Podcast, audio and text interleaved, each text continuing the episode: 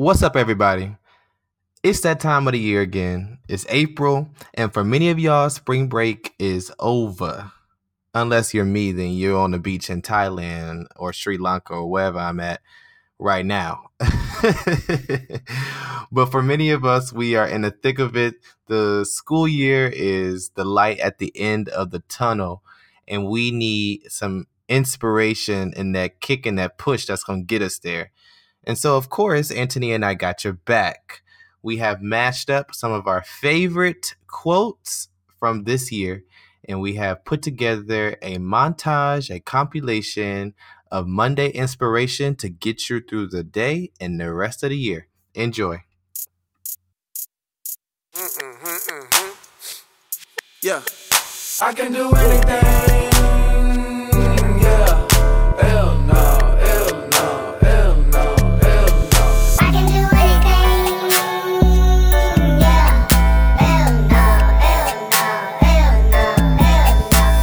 So, what are our quotes this week? Okay, so our first quote is um, Prizes and punishments are ever ready and efficient aids to the master who must force into a given attitude of mind and body those who are who are condemned to be his listeners. Wow. That's heavy, right? I know some people are like rewinding right now. I can say you want me to say it again? I can say it one more time. Say it one more time for the folks Okay. who skipped class in undergrad. Go ahead. I didn't have it. Go ahead. Okay. Um, prizes and punishments are ever ready and efficient aids to the master who must force into a given attitude of mind and body those who those who are condemned to be his listeners. Mm.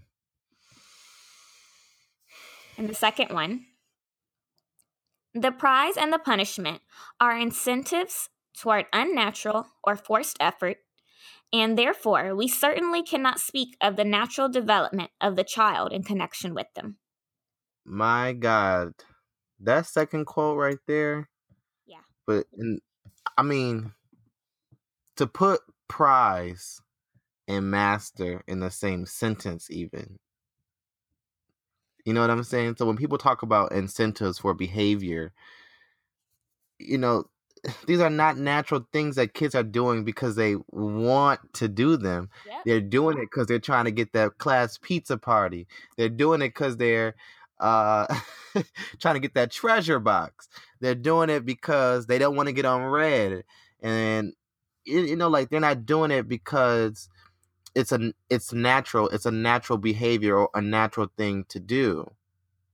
not um an intrinsic motivation desire intrinsic desire My God. but yeah Well, folks, we want to leave you with those two quotes.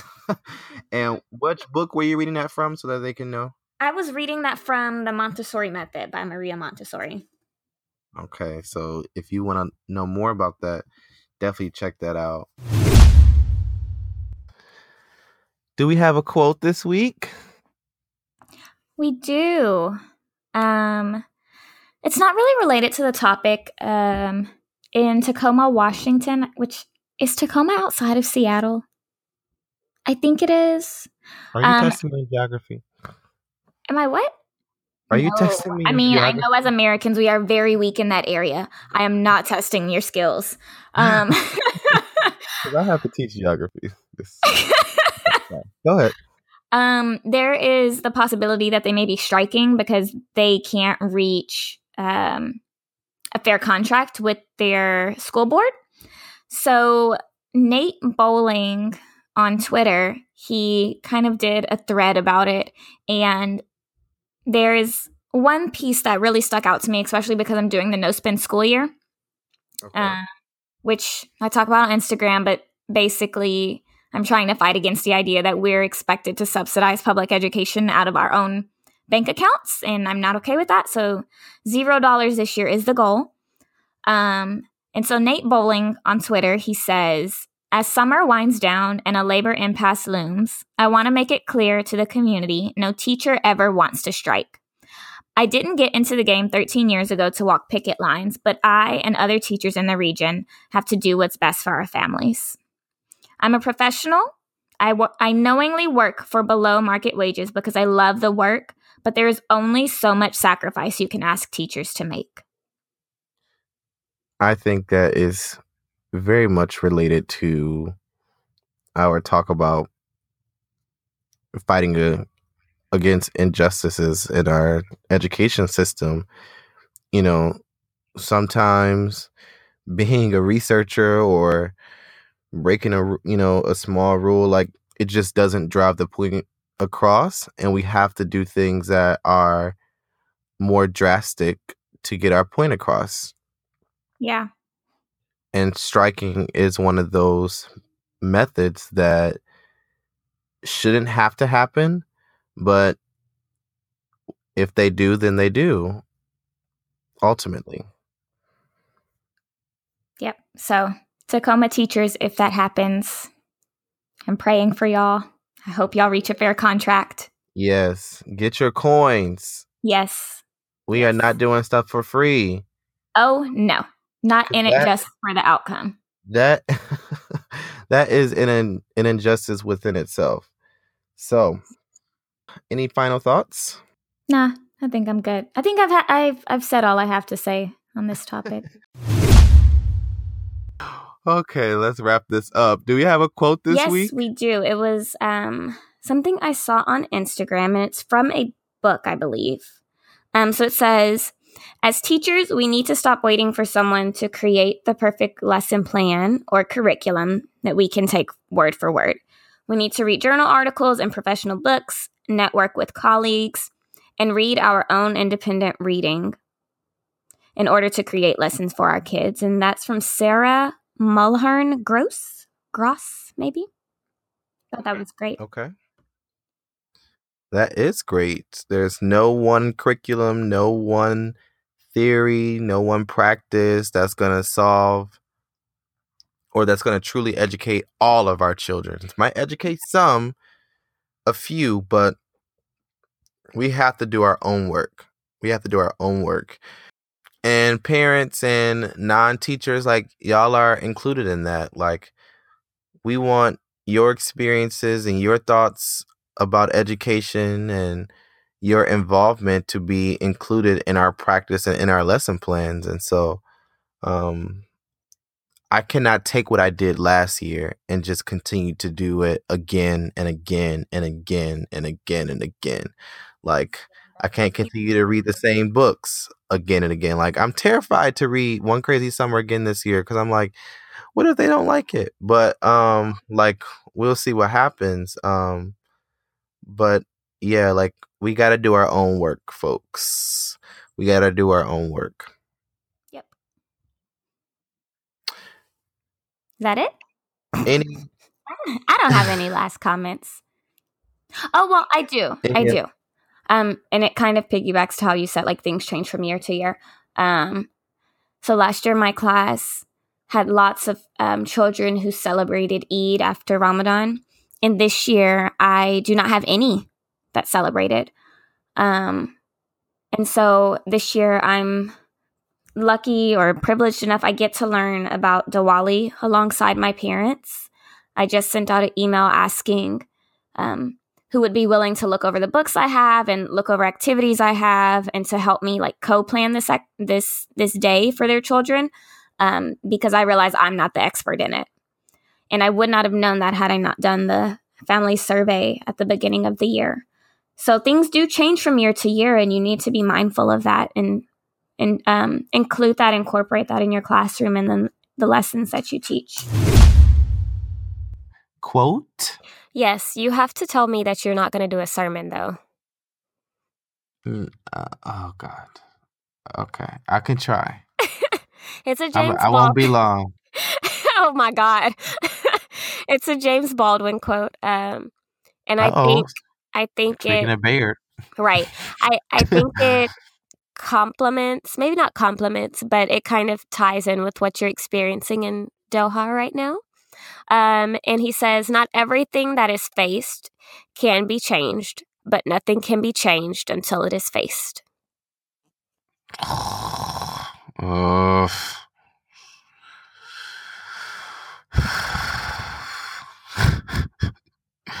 I get it and I understand, right? Like, I totally understand that this period of time in my life is, and I, I just feel so bad for the listeners. Like, when we first started this podcast, we were like upbeat and happy, and it is like, But it's really, like it's like don't a true It's real. it's real. It's it's a true journey through a school year. Like no matter where you are, know. this time of year, people are like, "Where is May?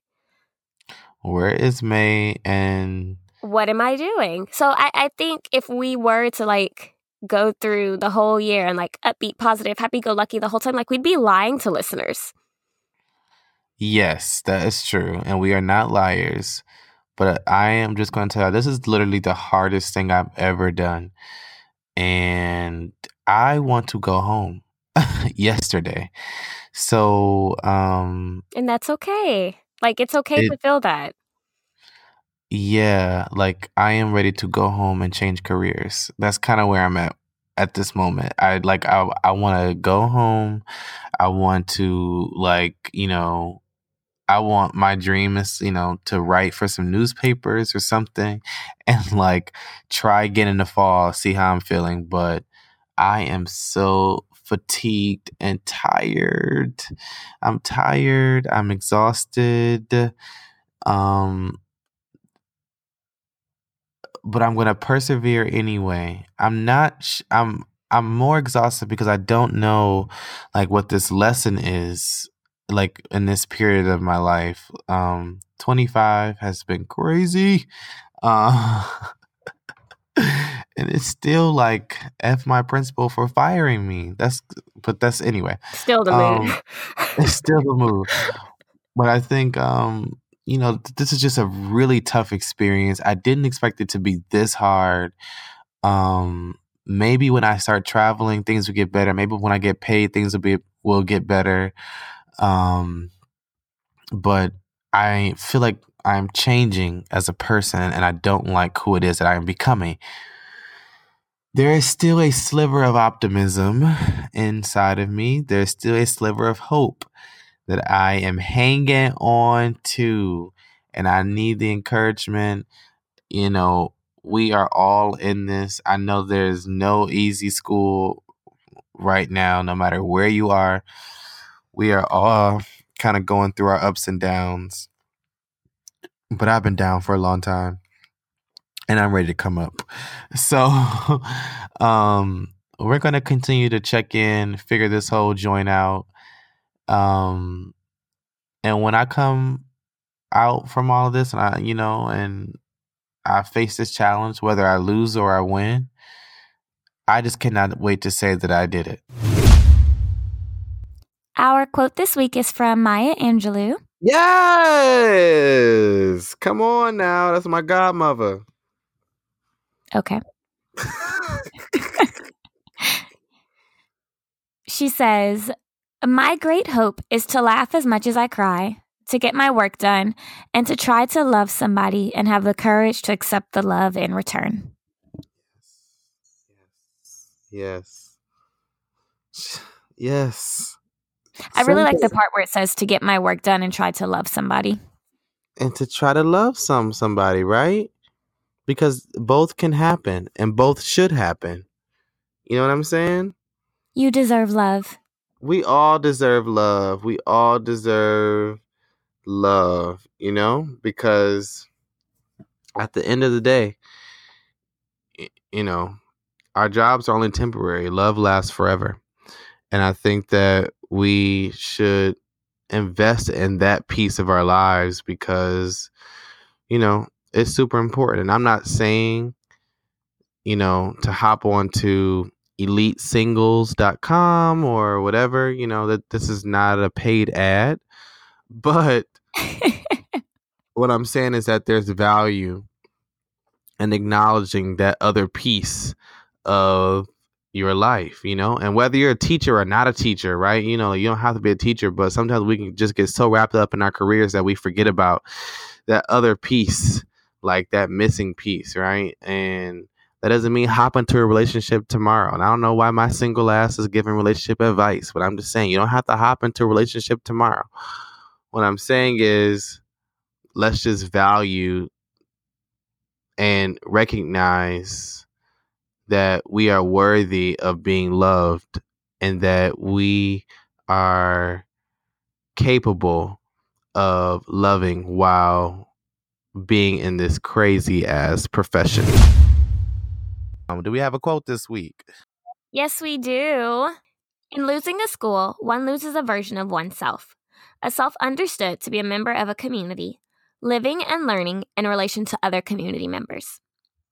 We can think of this form of love as a logical extension of the Southern African philosophy of Ubuntu, frequently translated as I am because you are, or as Archbishop Desmond Tutu has explained the concept, my humanity is inextricably bound up in yours. Yes, we are teachers, but yes, we are still human.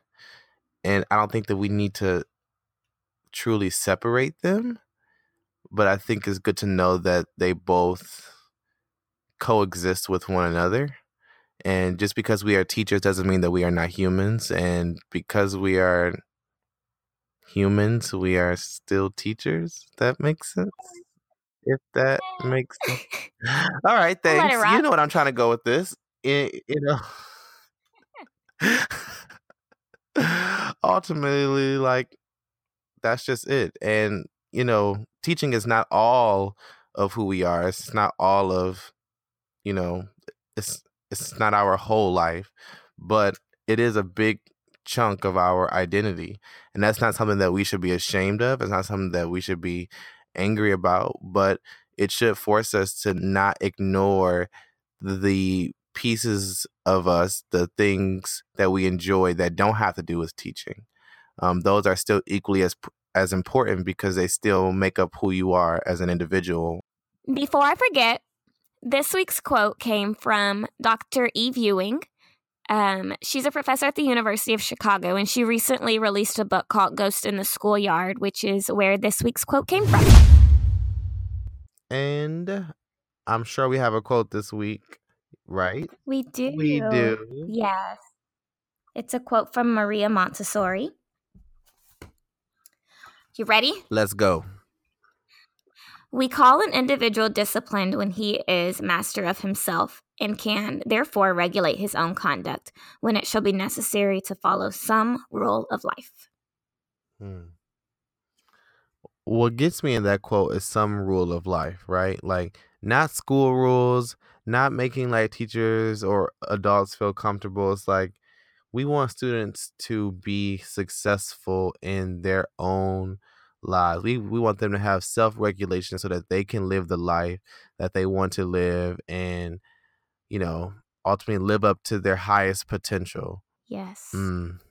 'Cause There's a world outside of That's what discipline is about. Discipline is not about doing things for small external rewards. Is it's about you know helping students to you know see the power within themselves so that they can best live their lives. Like you know, like we're helping to raise children, to raise human beings, to raise people who who are Yes. going to you know do amazing things in this world and we have to be aware how a- aware of how our actions influence them and impact them Mhm. but it all stems down to what can we do as adults to build the strongest relationship that we can with the students that we know and if you're not a teacher like getting to know your cousin your little brothers like getting to know those children like as they grow up and